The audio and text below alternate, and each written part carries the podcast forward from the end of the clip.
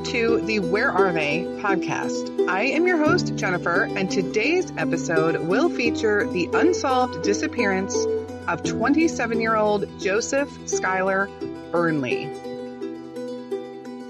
Our podcast goal is to spread awareness and bring attention to these unsolved cases. As always, we encourage you to share and spread the word of any of the missing persons cases we cover. Additionally, make sure you are following us for important case updates, which we will share with you as we receive them. Before we dive in, I want to take a quick second and thank everyone who has sent me case suggestions.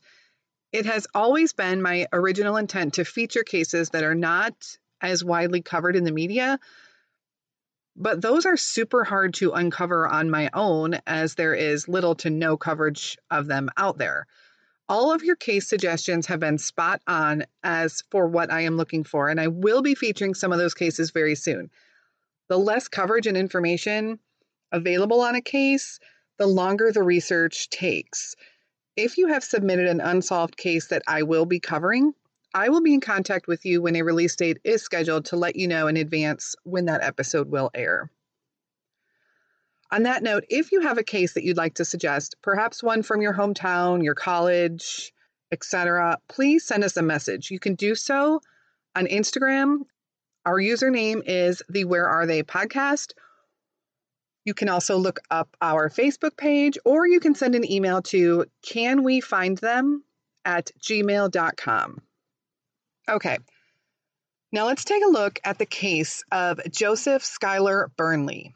This case takes us to Brandon, Mississippi, a very rural area just east of Jackson and pretty much near the center of the state. Joseph, who goes by the name Schuyler or Sky, went missing on June 3rd, 2016. The circumstances of his disappearance are beyond sketchy, trust me. This is one of those cases that seems like it is so close to being solved. The investigators seem to have an idea of what may have happened. They think they know the who, but they're lacking the why and the where. So please share Schuyler's case or even look up his missing persons Facebook page and like it. The more attention and pressure this case can receive, the likelihood of solving it and bringing closure and answers to the family is greater. Now, Schuyler was known as a good guy. According to everyone who knew him, he said please and thank you. He referred to everyone as ma'am and sir, and he treated everyone with great respect. He was the type of guy that opened doors for people and just smiled at everyone he saw. Despite his good guy image, Schuyler did have some troubles with drugs and did do some time in jail. Schuyler's family thought he was working on that and he was trying to turn his life around. However, on June 2nd, 2016, Schuyler went to hang out with his friend, Travis Lee Brewer, and Travis's common law wife, Amanda. At the time, Schuyler lived with his grandmother, and everyone said he took good care of her. He loved her tremendously. In fact, he even called her on the evening of June 2nd to let her know that he would be spending the night at Travis and Amanda's and he would see her later on the next day. Schuyler apparently kept in regular contact with his grandmother, letting her know where he was at all times, where he would be. So that was not out of the ordinary that he would call and let her know that he wouldn't be home. On the morning of June 3rd, when Travis woke up, he saw that his truck had been stolen. He was pretty sure he knew who had taken it, and he proceeded to wake up Schuyler and Amanda, along with Travis and Amanda's four year old daughter, to all go in search of his truck. Travis said he had left his phone inside of the truck, so he called AT&T, who apparently helped him with an app to locate his phone. I'm really not clear if he had another phone or if he used Amanda's phone to do this. It it hasn't really been clarified. However, his story is that he did call AT&T who helped him set up a Find My Phone GPS type of app so that he could locate his phone, which would in turn take him to his truck. So the four of them took off in Amanda's car to go look for Travis's truck. They stopped at a gas station and were seen on video surveillance picking up soda and snacks around 9:45 a.m. They then headed towards a remote part of town and they were seen on a homeowner's home surveillance camera about 10 minutes later. The road they ended up on turned into a gravel road and led off into a heavily wooded area. The timestamp between the gas station and the homeowner's recording tells police that they didn't make any stops along the way. They left the gas station and headed right toward this spot in the woods. Quick disclaimer from here, what we do know about what happened out there comes from Travis. Now, Travis said that him and Schuyler got out of the car and decided to go off in two different directions to look for the truck. Why they would need to split up in the woods when Travis had an app to lead him to the location is beyond me, but apparently they split up and they headed off in opposite directions. After a short search, Travis apparently located his truck and he walked back to the car to tell Amanda. And Amanda and their little girl were hot. They were sitting in there, they didn't have AC. So he apparently decided to take them home and then he said he would come back to look for Schuyler. This part of the story is very unclear. The sheriff's office have even stated how it doesn't make a whole lot of sense. And when Travis has been confronted about it, he pretty much sticks with it. So, really hard to say. I'm not sure why Travis didn't just drive his truck, what the situation was with his vehicle, why he had to drive Amanda back. But his story is that he drove Amanda back and he said he would come back to the woods to look for Schuyler and find him. It wasn't until one o'clock in the morning, later that night, that anyone knew anything was wrong. Travis called 911.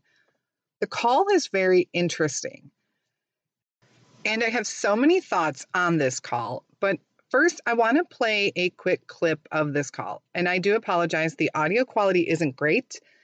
This call has never been released in its entirety, but it's a good start to just realizing how strange this call is. Take a listen. I uh, it,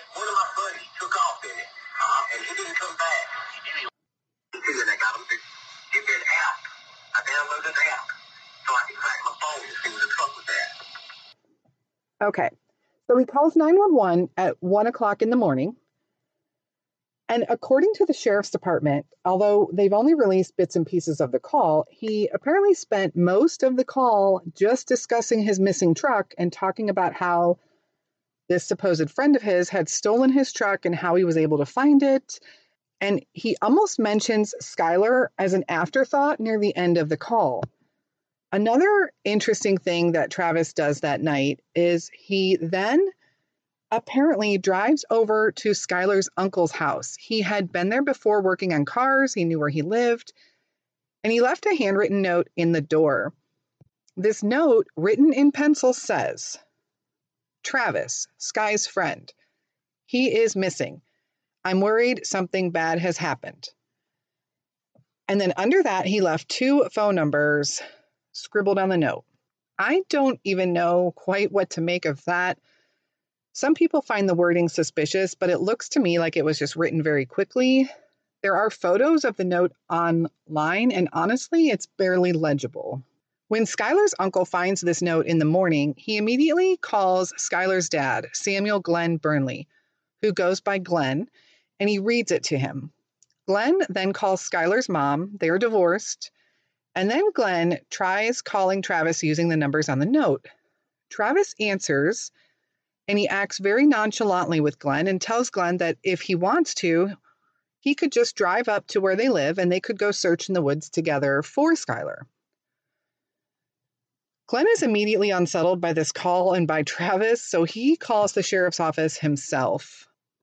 That Sunday, June 5th, a large search was conducted. Over 100 people combed through the woods, law enforcement, and pretty much Everyone else searching seemed certain that they would find him out there in the woods. They did grid searches so as not to miss anything. They used search dogs, they searched on horseback, and they even used infrared technology to locate a human body.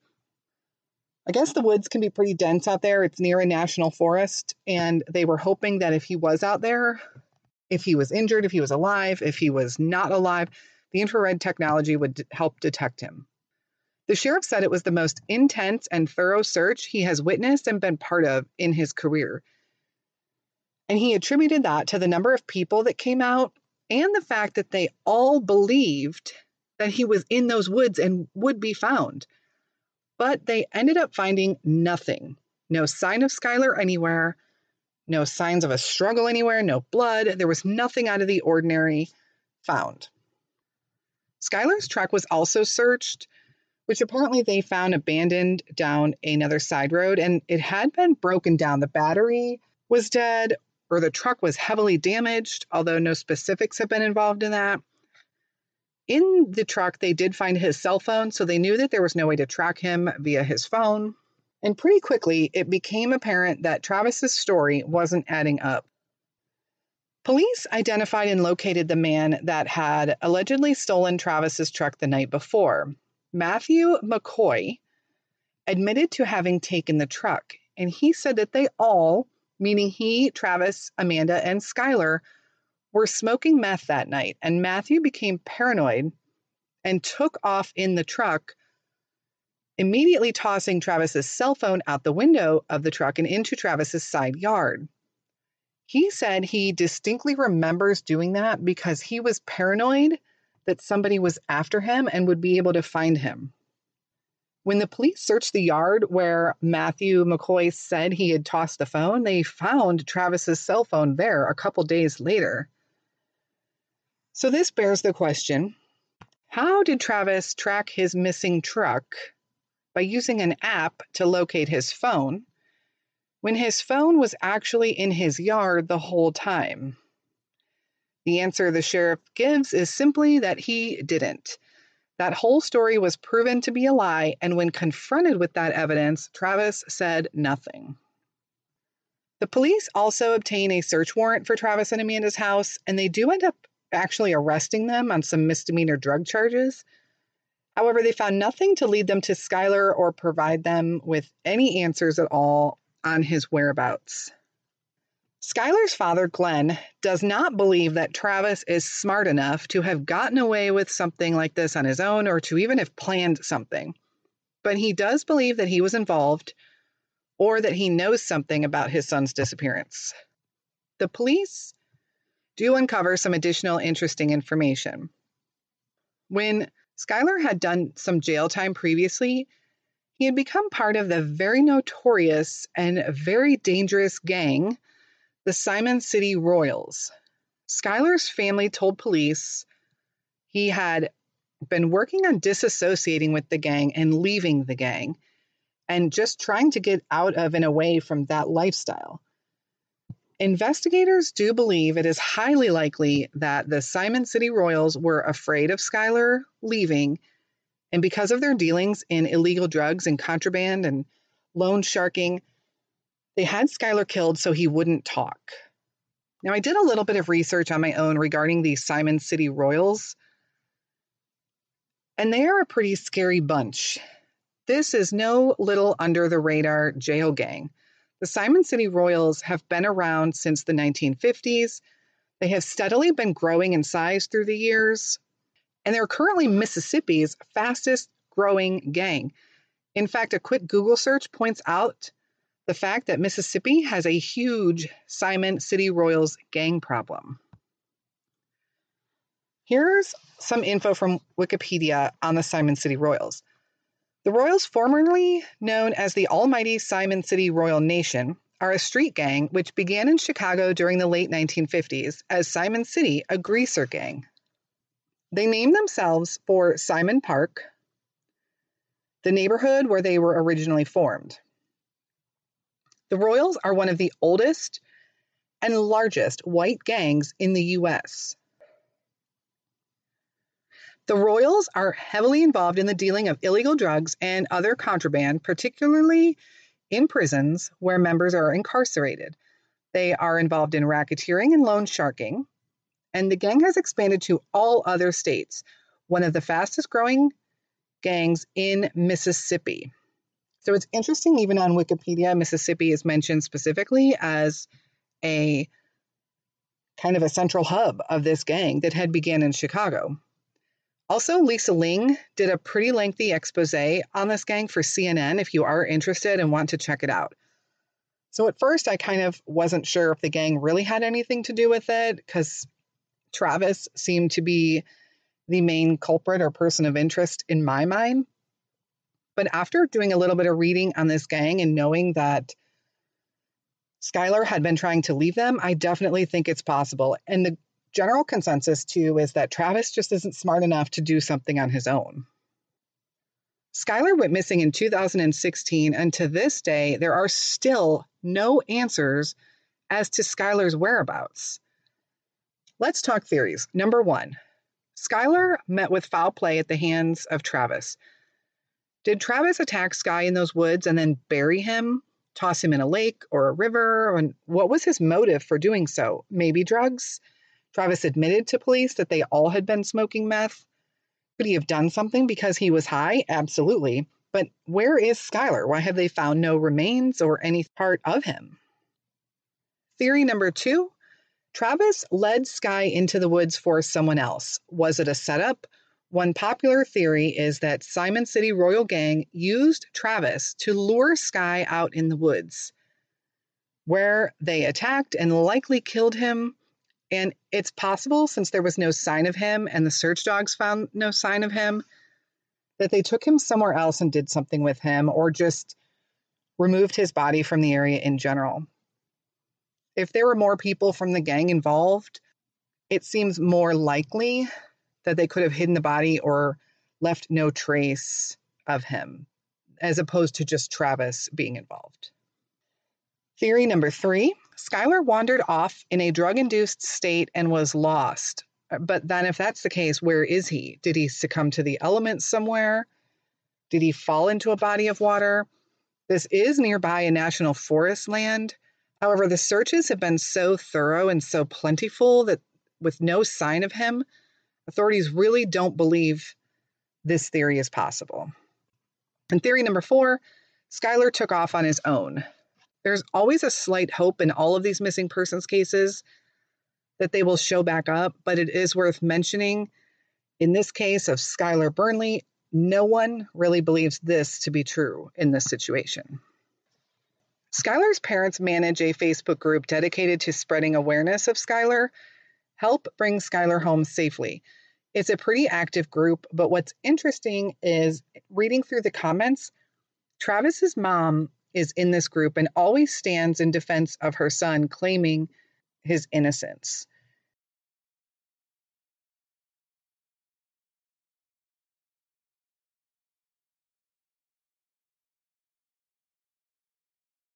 Since Schuyler's disappearance, his family has also learned that Schuyler had a son. While they are so sad to know that Sky isn't with them to be a part of his son's life, his parents and siblings have taken an active role in this boy's life to make sure he knows who his father was. They spend as much time with him as possible and they talk to him about his father. Schuyler was always so wonderful with children, and they know he would have been an amazing dad. It is so sad that Schuyler hasn't been around to be able to experience this. And even more devastating that this young boy didn't even ever have the chance to know his dad. In 2019, the police said they have some new evidence which brought a lot of hope to the family and to the public. It has not been specifically stated as to what this evidence is, and it has yet to be publicized. If you have any knowledge of Schuyler Burnley's whereabouts, or if you know anything at all that might be helpful in this case, no matter how small or trivial it may seem, call the Rankin County Sheriff's Office in Mississippi at 601 825 1480 or Crime Stoppers at 601 355 TIPS. You can remain anonymous this case is so close to being solved. It literally seems like one more piece of evidence could solve this whole thing. Even if you are far removed from this case and even Mississippi in general, keeping public attention on Schuyler could help push investigators to continue working on it. It has not technically been listed as a cold case, but Schuyler has been missing now for four and a half years. His family still works the media, still does what they can to keep his case out there. They use social media, they try to work with other media outlets, and it just hasn't remained in the forefront of the media as it should. What do you think happened to Schuyler Burnley? Do you think Travis was involved? Spread the word about Schuyler.